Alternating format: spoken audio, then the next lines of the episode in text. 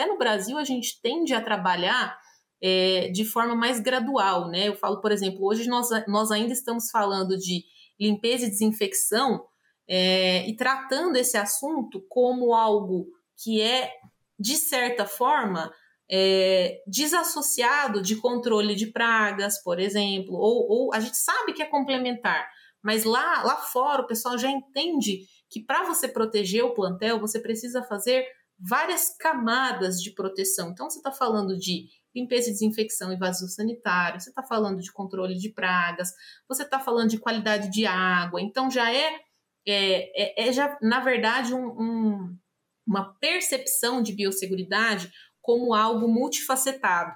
E aqui no Brasil, eu acho que esse entendimento ele vem a passos mais lentos, porque quando a gente fala de biosseguridade, muitas vezes isso é confundido com biossegurança. A ah, biosseguridade é eu instalar pedilúvio, é usar propé, é usar máscara, ou enfim. Na verdade, não. O conceito é muito mais amplo do que isso. Né? Ele, na verdade, trata de você evitar a entrada de novos patógenos dentro daquela propriedade e evitar a contaminação cruzada entre setores. Então, esse é um dos pontos que eu vejo grande diferença. Lá fora, a compreensão disso como é, algo multidisciplinar, que envolve várias atividades, é mais clara para os produtores.